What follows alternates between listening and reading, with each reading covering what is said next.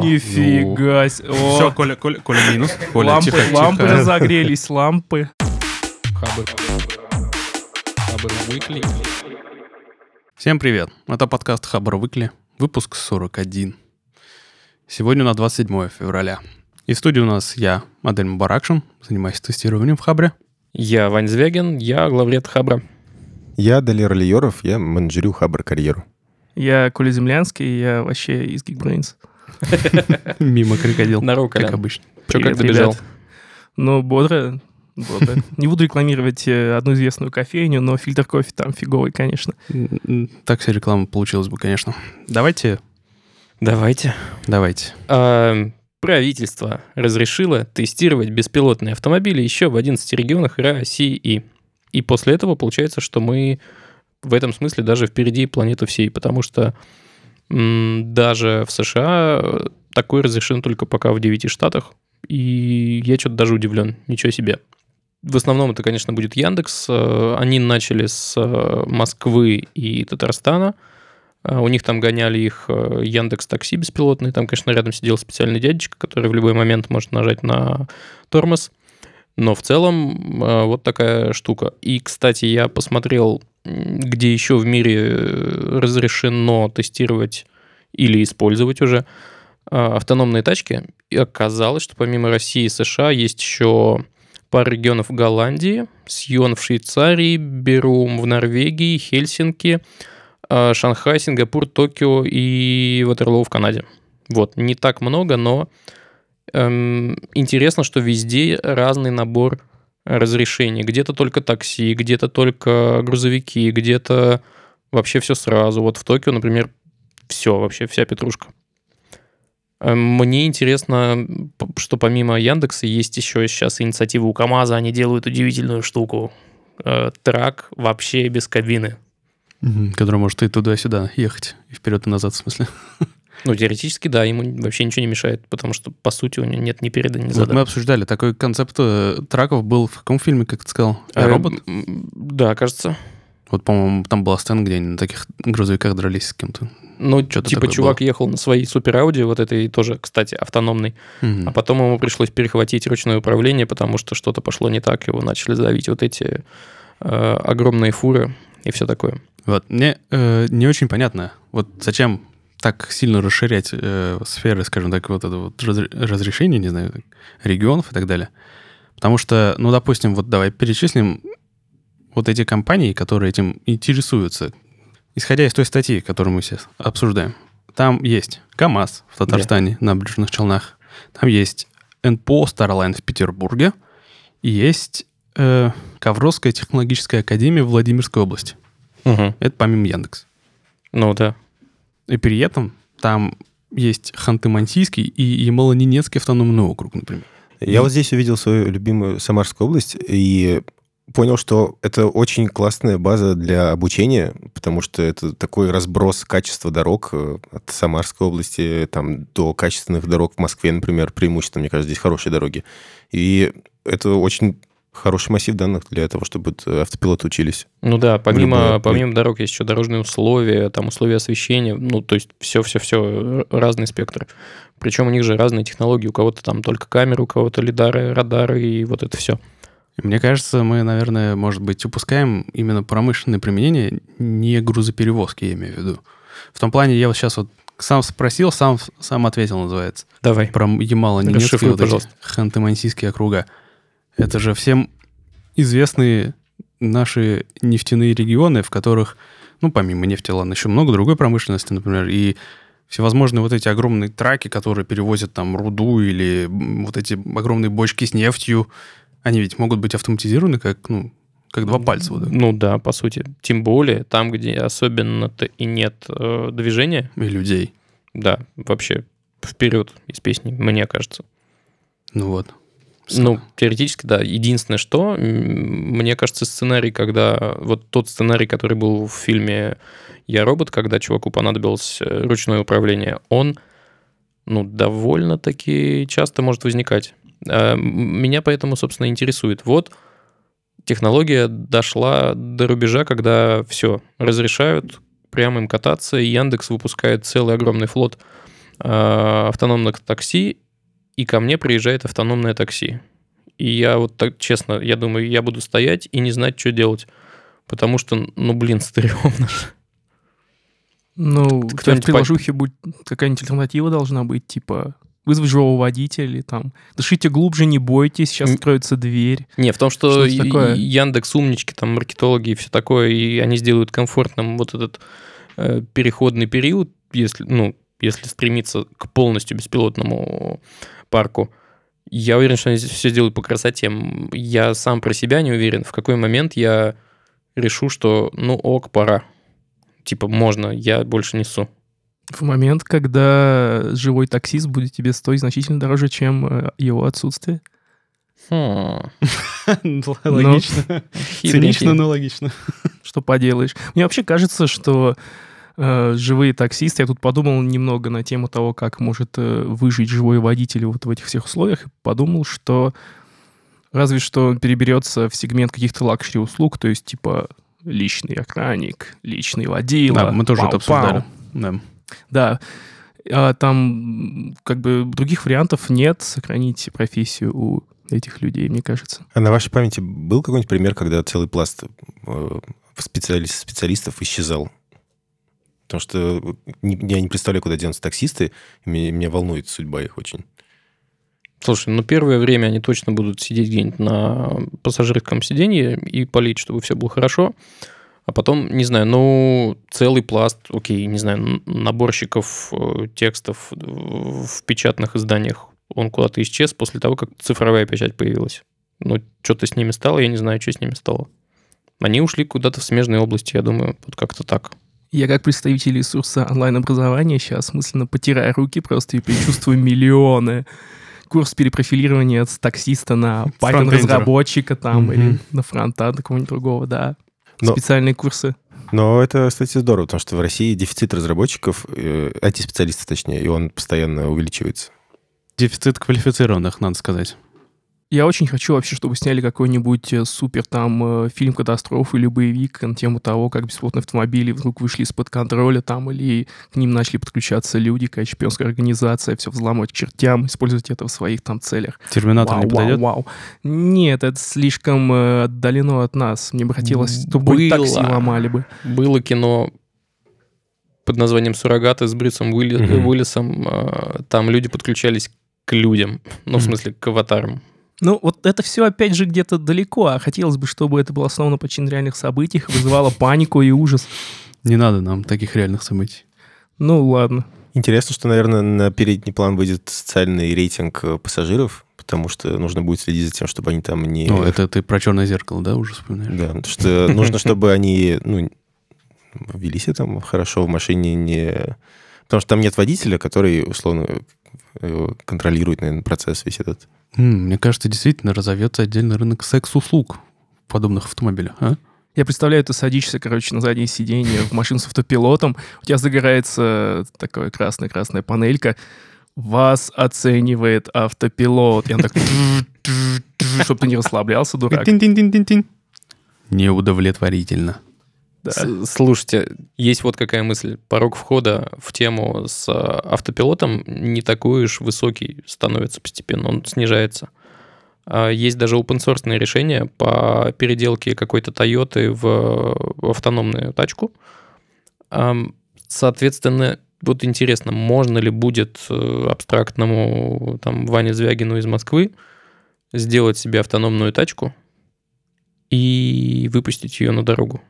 Как это, интересно, будет регулироваться? Скорее всего, э, таких законов нет, и никто об этом не подумал. Я вот уверен сто пудов. Мне кажется, что это будет здорово привязать, э, как типа сейчас загружаемые карты к какой-нибудь Яндексе, то есть там ты берешь машину, там, ага, загрузить автопилот карты для этого региона, например, он фигак тебе загрузил, загрузил все. И потом еще какие-нибудь карты. То есть, чтобы у тебя на фоне общих алгоритмов, которые прописаны в автомобиле, были еще какие-то, например, э, э, местные карты, вот что-то такое. И это сколько-нибудь весело бы, и было бы очень удобно и классно. Эм, В статье указано, что каждое транспортное средство должно пройти, ну, здесь написано дополнительную сертификацию в лаборатории в КУП нами. Я не знаю, это, ну, она написана дополнительная. То есть есть ли какие-то еще методы? Но я думаю, что Проверки. это типа... Как будто бы автопилот сдает на права. Типа того. Прикольно. Мне кажется, Блин, да, это все забавно. зарегулирует, и нужно будет с каждый автопилот э, сертифицировать. Въедет ли он на эстакаду? Вообще, ребят, я бы с удовольствием почитал э, рассказ о своей работе как раз человек, который сидит внутри машины и тестирует, инженер тот самый. Я бы с удовольствием почитал о том, как он тестирует вот эти автопилоты. Может, если меня слушает кто-нибудь из Яндекса, пожалуйста, вот вам тема. Позовите какого-нибудь инженера из э, автопилотов своих э, и автопилотных Дядь, дядь, транспортов. дядь, тебя слушаю я, этого достаточно. Окей. Спасибо, Ваня. Вот он Да. спросит. Э, Ну, короче, э, очень хочу знать, э, готов ли кто-нибудь э, психологически прямо сейчас сесть в беспилотное таксо и поехать там из Свиблова на Арбат. Если да, напишите в чатике, мне очень интересно. Я даже, наверное, сейчас опрос запилю. А вы переходите дальше э, к следующей теме, чуваки. Японцы создали робота, который чувствует боль.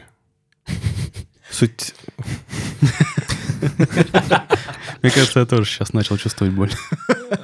Блин, я вот когда вижу фотку этого робота, я тоже чувствую боль, чуваки. Да. Я почему-то подумал, что это будет неплохой апгрейд к Stacks Кукле, например, японской. Ну, для тех, у кого свои запросы. Боль. Да. Ну, в общем, да, э, мне интересно, для чего нужно развивать э, у роботов эмпатию. Здесь, конечно, дается объяснение. Но, в общем, ученые из университета Осаки разработали робота, который похож на ребенка и который может испытывать боль через синтетическую кожу. То есть он может чувствовать и различать легкие прикосновения, сильные удары и регистрирует изменения давления на эту свою кожу.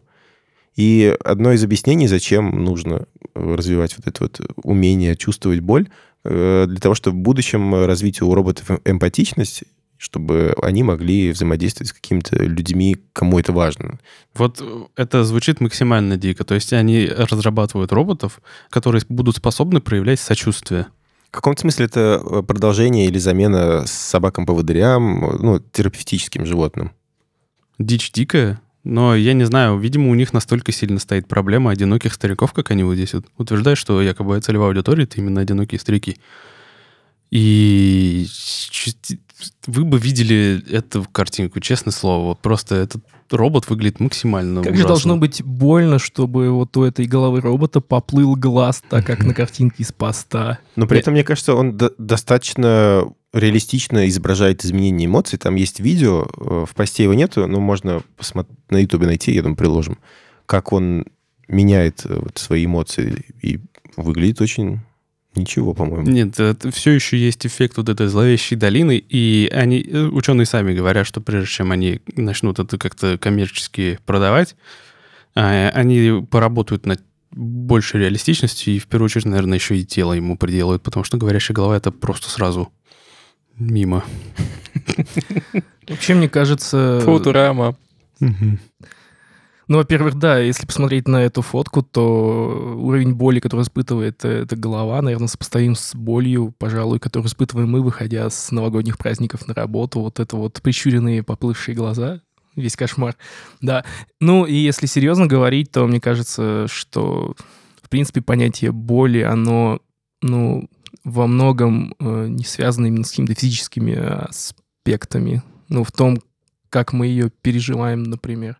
Ну, то есть для эмпатии надо скорее работать именно над пониманием эмоций, э, которые приходят к нам не через э, нервную систему, не через какие-то там поверхности, кожные покровы, вот это все. И, и да, вот извини, я прям реально э, пришел в заблуждение, потому что когда ты мне рассказывал об этой новости, я подумал, что они просто использовали какие-то там набор просто датчиков, чтобы о, робот ощущал или понимал, что он находится в какой-то опасной ситуации.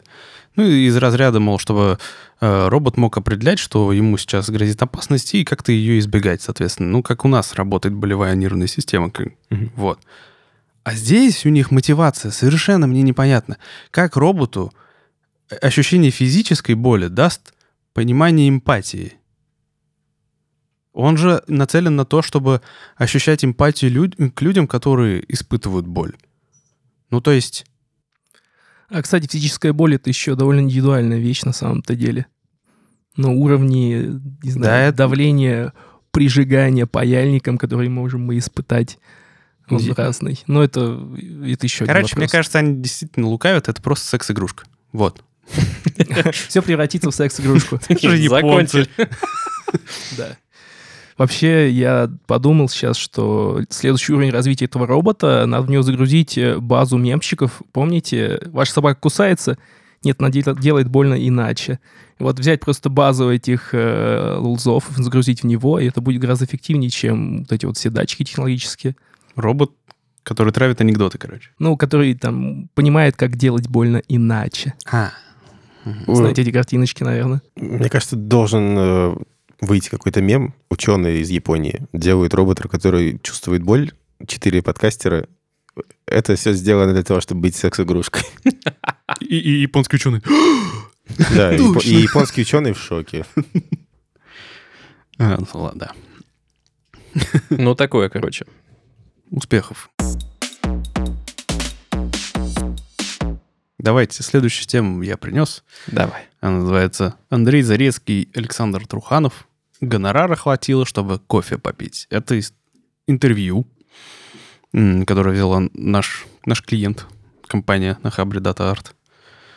У двух авторов на самом деле уже, мне кажется, ну, сильно популярные книги. Энциклопедия профессора Фортрана.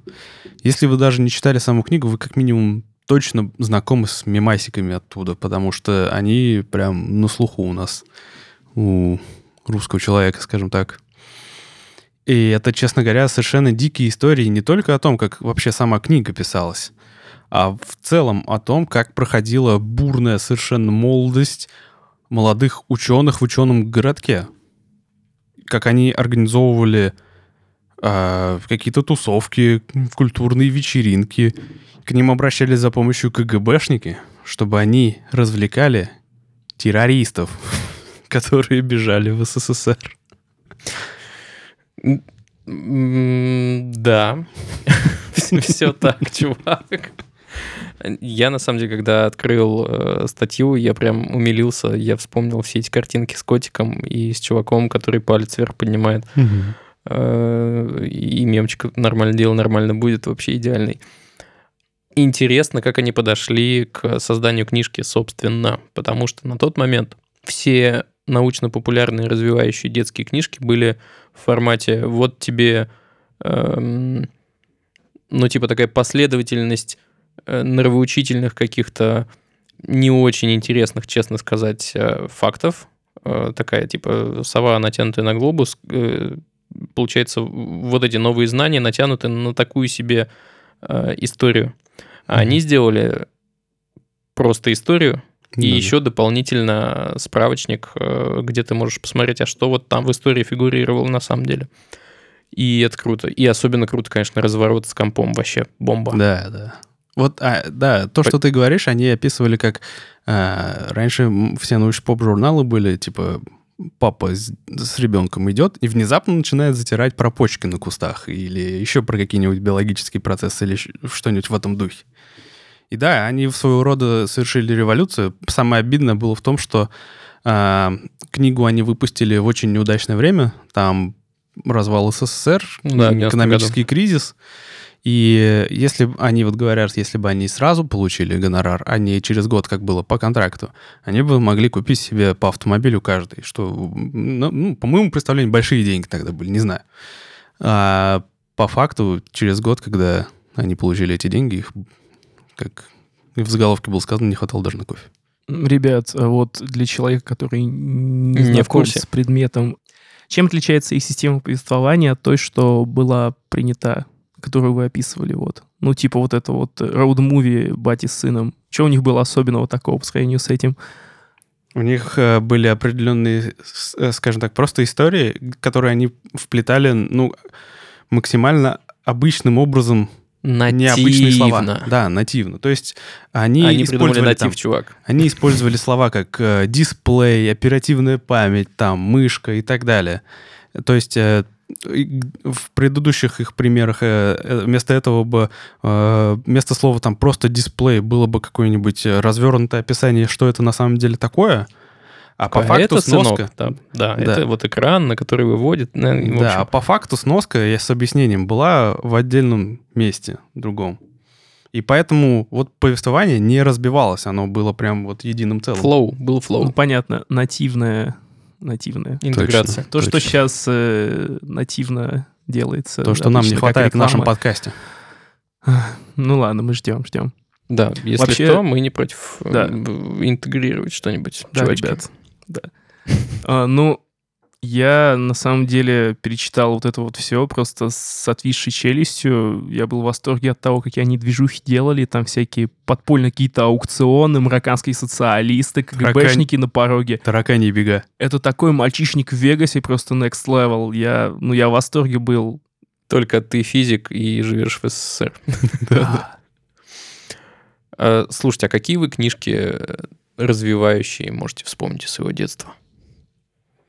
Я вот дико угорал по э, энциклопедии для детей. э, Такие довольно толстые штучки. Они были примерно в одном дизайне. Это э, детская, большая детская энциклопедия, кажется, называлась. Они были все тома 11 зелеными такими, Да-да-да-да-да. а самый последний том был серый и меньшего размера. Это моя любимейшая серия книг была, я их все Да. перечитал. Я вообще хочу их себе найти в библиотеку свою У купить. меня были десятки разных версий.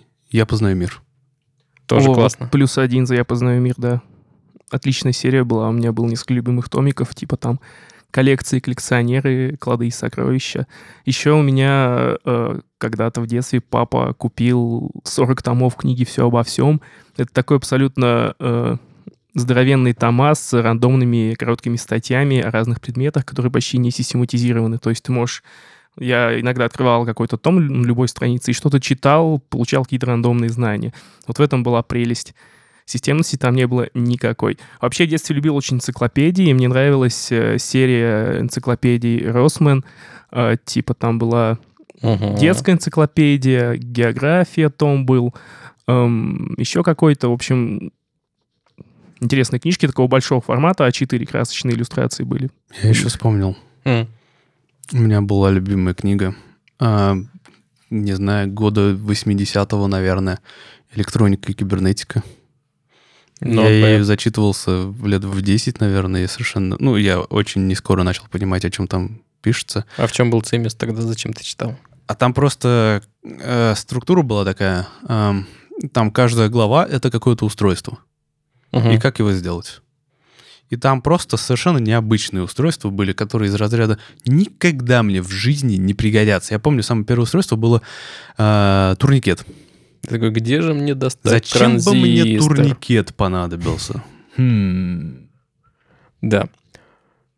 А я что-то вот, кроме общеобразовательных каких-то детских книжек, специализированных таких, не припомню. Дальше уже пошли нелепые всякие гайды для чайников, вот эти желтенькие. Э, Ни один из них не зашел. Я помню, я натыка, ну, наскакивал как бы на фотошоп, и в итоге пришел к выводу, что изучить что-то можно только поставив себе какую-то задачу и пытаясь ее выполнить, и искать решение конкретно своей задачи. А вот абстрактная Да. вот эта херота, это просто... А еще в детстве я очень любил книжку «Энциклопедия для маленьких джентльменов». Да, там был мальчик в галстучке, их было много разных версий. и я думаю, многие из наших слушателей пережили вот это вот. Или не Многим это дарили на какие-нибудь дни рождения и Новые года. Ты использовал ее в жизни? Пригодилось? Да, я чуточку более джентльменом. Да, я получил первые системные знания о половой жизни, в принципе, о том, как держать Так вот, чем молоток. занимается джентльмен, на да, самом деле. как держать молоток, там, ну, куда что вставлять, если, ну, при Это же, случае. это же не как связанные готовить. статьи, правда? Да, но джентльмен Хорошо. должен все это знать, черт побери. Кстати, вот ты мне напомнил, ты говоришь, мол, самый из- отдельный способ что-то изучить, это непосредственно погрузиться в это. Да. А эта книга, мне кажется, стала популярной именно потому, что ни у кого не было компьютеров. Вообще. Ну, и, да, ну, и- все очень хотели компьютер. И поэтому вот этот вот разворот с компьютером и был таким крутым, потому что вот э, сами авторы говорят, что им множество читателей писало, что это был Да, мы пока сюда в студию компьютер. ехали, с тобой же обсуждали книжечка с кодами для Сеги, для игр для Точно, Сеги. Мы да. обмазывались, блин, ей и думали, о боже, какие классные игры есть, Я- помимо восьми, которые есть у меня. Да-да, ну у меня была Sega, А там их какие-то я 300 играл, да-да-да.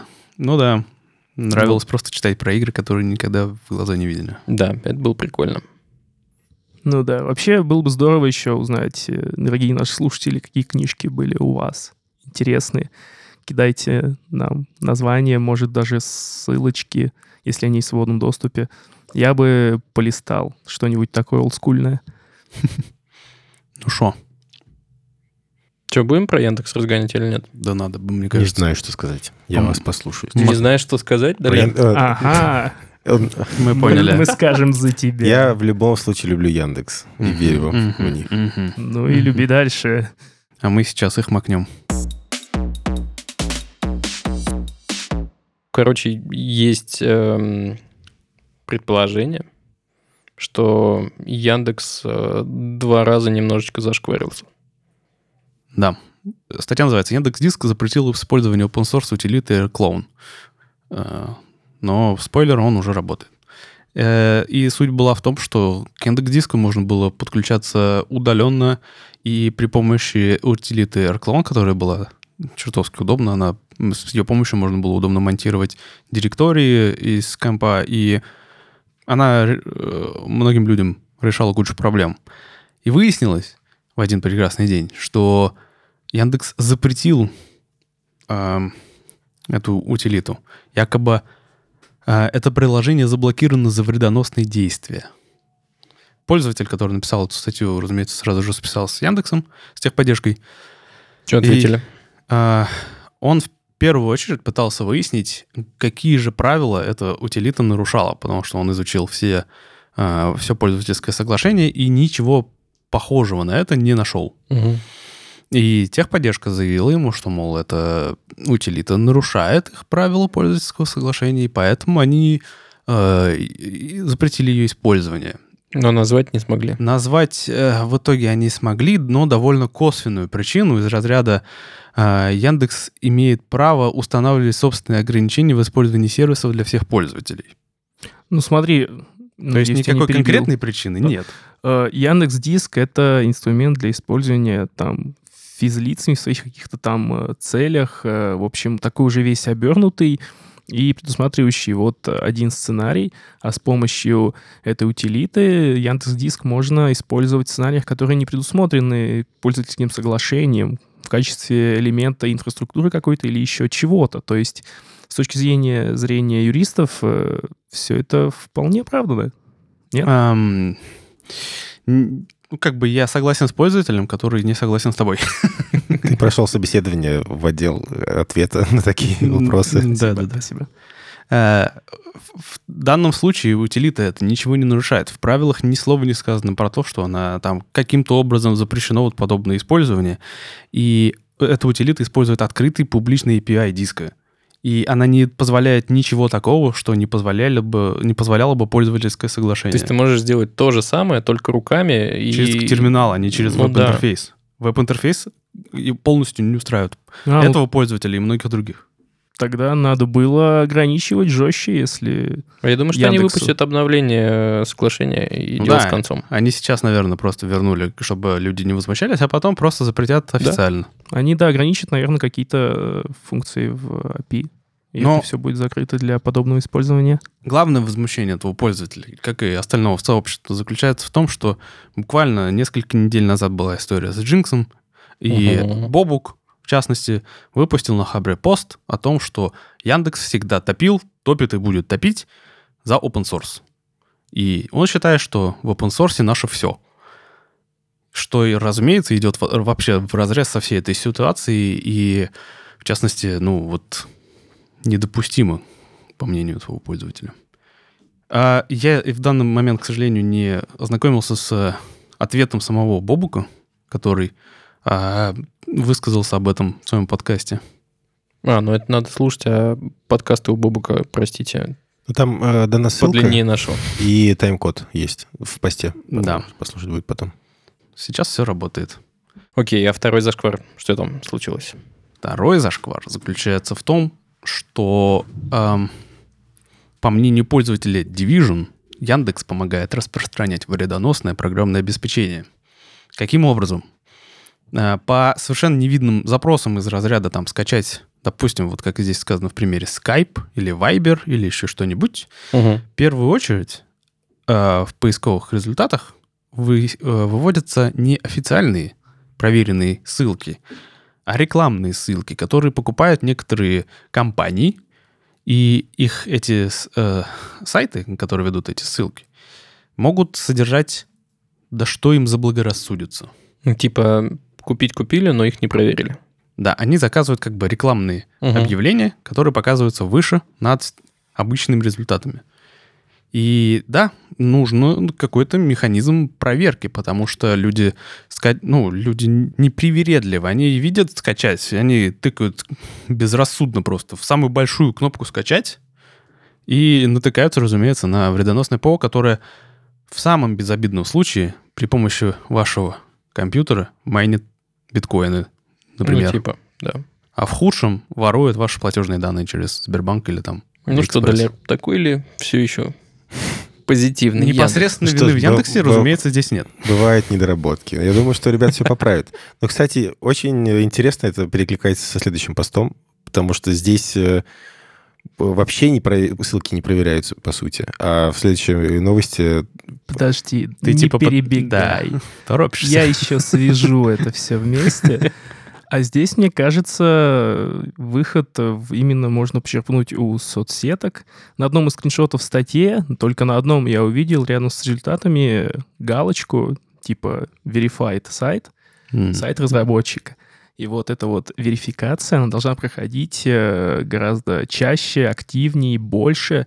И перед... э, Можно настроить, э, наверное, поиск так, чтобы если у тебя содержится фраза «скачать что-то», тебе Яндекс показывал бы предупреждение типа «Ребята, скачивайте только с источников, которые помечены галочкой. Мы их проверили. Все хорошо должно быть». Ну, то есть проблема решаема, в принципе.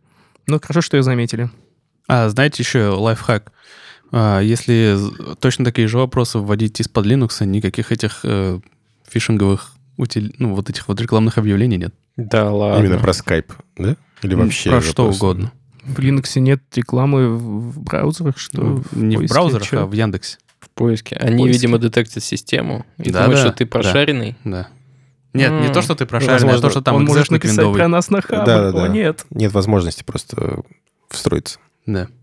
В систему. Очень, А. очень странно, на самом деле. Почему, почему нет? Ну, тут, видимо, для винды ты скачаешь э, exe-файл, э, запустишь его у себя, и все. А там ты что скачаешь? А, наверное, вот эти вот все шаромыжники с левых сайтов, они таргетятся на пользователей винды, наверное. Да, именно то, что, о Да, чем мы да, и да. говорим. Точно. Таргетинга, наверное, нет на Linux просто. Умные там сидят ребята. Ну что, как ты там хотел связать? А, Очень ну и лихо. вот. Говорили мы, значит, о, о Яндексе, но Яндекс не одинок, так сказать, в своем э, болоте э, нашей сегодняшней э, нелюбви. Сегодняшней нелюбви. Так-то все здорово. И я бы хотел рассказать о теме, которая меня глубоко зацепила. Это пост «Как конкуренты могут легко заблокировать ваш сайт». В общем, цимис Как, такой. как, как, как, как? Есть э, большой ресурс э, под названием Fish Tank. Там собирают э, огромную базу фишинговых сайтов. Этот ресурс замечателен тем, что кто угодно может прийти и внести туда, значит, жалобу на фишинговый сайт. Потом, если ее подтвердят там 2, 3, 5, 10 раз, он будет занесен в базу как опасный. А потом, ну, то есть база редактируема кем угодно в, любом, в любых объемах. Но из этой базы берут сведения о фишинговых сайтах, э, множество производителей всякого антивирусного ПО и подобных продуктов там. Avast, как минимум, Касперский, миллион бесплатных расширений для браузеров, которые все используют. Но они берут оттуда, собственно, базу и, не проверяя ее, просто лепят, соответственно, в соответствии с ней на все помеченные сайты какие-нибудь предупреждения, типа там, не ходи туда, все плохо. А если туда Яндекс занести, интересно, что будет? А там, по-моему, на такие жирные сайты не особо это действует. Да, но э, мир э, интернет-бизнеса, он охватывает не только большие жирные сайты. Ты можешь, э, например, там, не знаю, магазин э, деталей там в своем маленьком городке каких-нибудь автозапчастей, можешь на него нажаловаться в этот самый Fish Tank с 50 аккаунтов, и опана во всех браузерах он будет помечен как отстойный. То есть э, такая открытая система, темная сторона open source, вот это вот, она предполагает, что э, конкуренция может вестись недобросовестно совершенно в интернете. И Сюрприз. да. И учитывая, что люди склонны доверять там предупреждениям э, всяких, э, э, не знаю, хромов и прочих расширялок своих инструментов, которые берут информацию из этой базы, это доверие может обернуться большими потерями для бизнесов. Вот.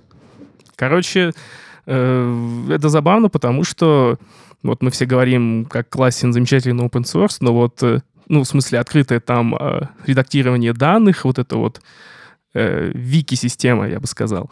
Но в данном случае она реально может э, порушить очень многое. Блин, И, э, э, да, извини, Вань, я закончу. Э, был еще на эту тему пост э, год-полтора назад где-то про Google Safe Browsing. Вот, ну, вы, наверное, видели, когда куда-то заходите с э, хрома, иногда вам пишут, типа, я тебя не пущу, дурак, скачаешь Мгм. какое-нибудь говно еще, и я не буду работать. Вот. Э, можно там зайти все равно продолжить, ну, там через какие-то действия. Вот. И этот это инструмент Google Safe Browsing, дополнительно он скачивается в Chrome, и вот он отвечает за показ этих экранов. И как бы была история у чувака, что его сайт попал вот под блок этой системы, и он не знал, собственно, откуда это все взялось. И когда пытался допытаться, от- откуда это все взялось, написал в Google, в итоге казалось, что эта система берет данные из какой-то непонятной базы, которая неизвестно как формируется. Ну, то есть ситуация диаметрально противоположная той, что я описал с фиштенком. Типа, была абсолютная открытость, есть абсолютная закрытость. И в том и другом случае доверия никакого нет. Вот, а я хотел сказать э, просто о том, что мне кажется, что вот этим галочкам о том, что этому можно доверять, этому нельзя доверять, нельзя доверять. Э, Это, естественно, конечно, следует из того, что вы, пацаны, сказали. Э, А чему тогда можно доверять? Э, Наверное, какой-то, ну, типа, своей насмотренности, своим, блин, ну, ощущениям. Я, конечно, сейчас говорю какие-то очень банальные вещи, но я, я просто, ну, я не знаю, как объяснить это. Я иногда вижу, ну, такую формулировку, такое сочетание слов, шрифтов, э, там, размера кнопки, цвета кнопки, там, и качества графики, что я такой, нет, я сюда не пойду, а вот сюда пойду. Интуиция. Как кроссовки Puma и кроссовки Рита. Вот Ну, Рита. типа да. Да-да-да-да-да. можно различить. Ну вот, кстати, я горжусь, наверное, тем, что я ни разу вот не нажимал на вредоносные ссылки, ни разу не ловил таким образом вирус. Никогда-никогда. Никогда, никогда. А я, может, и ловил, но просто не знаю. Да, Возможно же такое. А я, наоборот, я сижу с Chrome, но я сижу в Маке обычно. И когда мне в Chrome на Маке показывают, что вот не ходи дальше, это плохой сайт, он тебя вот убьет, я типа, «Ха, лошара, ну-ка идти дальше, что там, что там, что там, покажи мне, ну давай. Смей мне указывать, на Давай, давай, покажи. И обычно я направлен на какую-нибудь фигню, но поскольку у меня Mac, э, у меня ничего не качается, особо не исполняется, и типа... а Это- какой-нибудь банальный фишинг я могу определить тоже благодаря насмотренности. Заблуждение. О том, что на Маке нет вирусни? Да. Еще какое? Мгм. Но я пока счастливый и слепой в этом плане. Вообще, э, если думать о решении проблемы, у меня в голове возникает э, эдакий консорциум, типа вот, э, который типа ВВВ консорциум, только консорциум, который будет как раз вести этот единый реестр всяких э, плохих сайтов. Чувак, чувак, чувак, чувак. Да. Тебе это ничего не напоминает? Оу, щит! Мы уже его придумали, Роскомнадзор, да? Ты должен был бороться со злом, но примкнул к нему. Ребята, действительно. Благими А, ну, намерениями, знаешь, Ну, я могу оправдаться только тем, что здесь будут э, участвовать э, многие компании с интересами, которые друг другу там, ну, с конкурирующие компании участвовать, и типа они все будут э, вносить деньги вот в эту организацию, и за счет столкновения этих интересов э, будет вырабатываться какой-то баланс. ну вот если это действительно консорциум, Консорциум, ок. да. наверное, ок. Хотя я все равно за, за насмотренность. Ну, да, в идеальном мире это было бы классно, конечно. Ну, я так понимаю, с темами на этом покончено. Но у нас осталась рубрика. Могли бы обсудить, но не обсудили. И тут я передаю слово Коляну, потому что он ее составлял. Спасибо. Итак, э, пост «Как биоакустика помогает исследовать животный мир». Э, Это я, пост- это я добавил, можешь убрать. Там и так четыре как раз вот. Тебе нравятся посты этой компании, я смотрю? Э, Я просто сейчас исследую, занимаюсь как раз растениями Мне биоакустикой. кажется, поэтому- мне кажется, этот пост посвящен тому, как Ты просто не читай животных его. исследуют с помощью биоакустики. Если вам интересно, Лучше не читай его просто.